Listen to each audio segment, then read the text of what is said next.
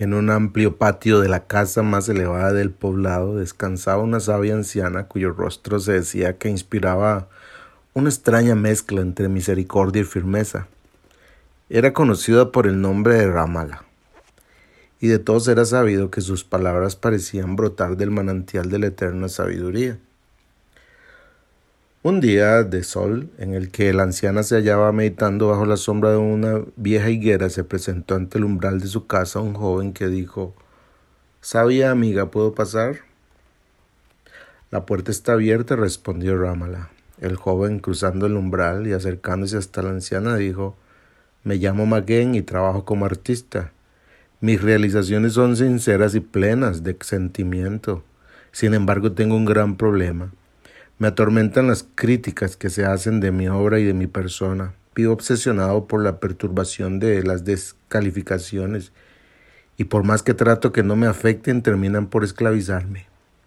«Sigue, explícame todo lo que te pasa», dijo la anciana, mirándole con amor y comprensión. «Puede decirse que para tomar cualquier decisión», contestó Maguen, «necesito la aprobación de los demás, y sucede que cuan, cuando me piden algo que no puedo de inmediato complacer, la tensión de que, perdón, puede decirse que para tomar cualquier decisión, contestó Maguen, necesito la aprobación de los demás, y sucede que cuando me piden algo que no puedo de inmediato complacer, la tensión que de pronto inunda mi pecho me llega a quitar el sueño. En realidad no sé decir no, y por temor a que no me quieran, no me permito ser yo mismo con todas las consecuencias. Sé que eres sabia y que tu fama de sanadora alcanza los horizontes más alejados.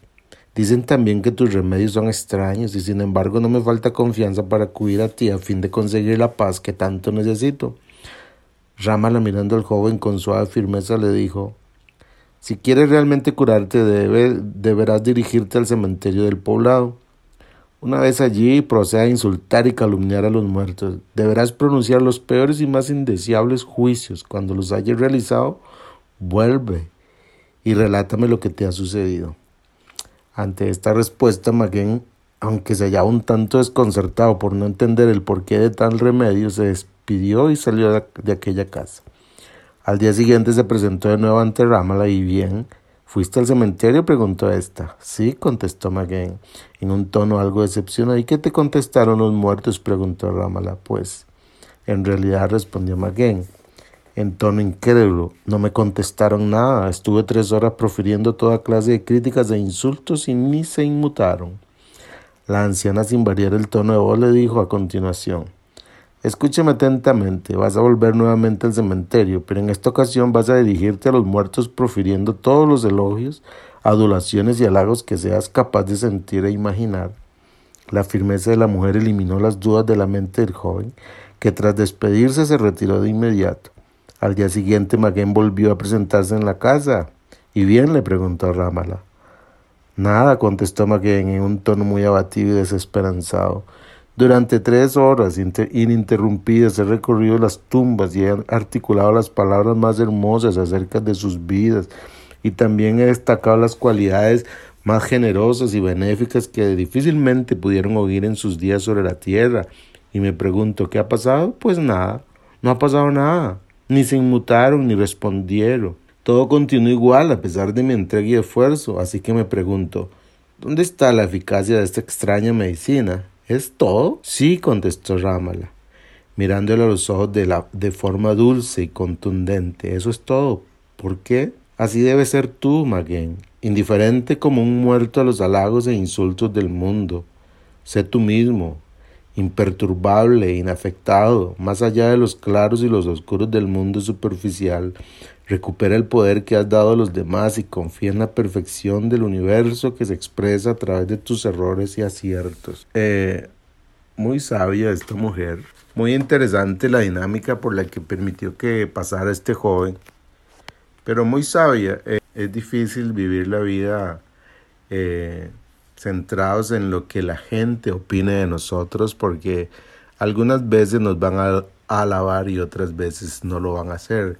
Por eso me gustan mucho las palabras de David cuando, cuando tuvo que escoger entre poner su vida en las manos de la gente o las manos de Dios.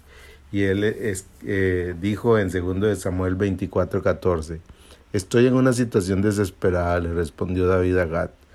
«Mejor que caigamos nosotros en las manos del Señor, porque su misericordia es grande, y que no caiga yo en manos humanas». David tuvo que escoger entre vivir para la gente o vivir para Dios, y creo que escogió lo mejor. Nadie nos va a entender, nadie nos va a amar, nadie va a... a ponerse más en nuestros zapatos que Dios. De hecho, lo hizo cuando su Hijo Jesús caminó aquí en las calles nuestras, en las calles de Belén, llenas de pecadores. Él sabe lo, quiénes somos, lo que sentimos y lo que vivimos. Eh, sometamos nuestra vida a Él, y que la opinión que más cuente para nosotros sea la de Dios y no lo que opine la gente. Hoy piensa en eso. Hoy, si ha recibido críticas o si recibe críticas, olvídese de ellas y acepte que Dios le ha amado a usted así como usted es, y que Él está haciendo un trabajo en el corazón suyo de transformación que tal vez nadie puede ver, pero Dios y usted saben que es una realidad. Un abrazo.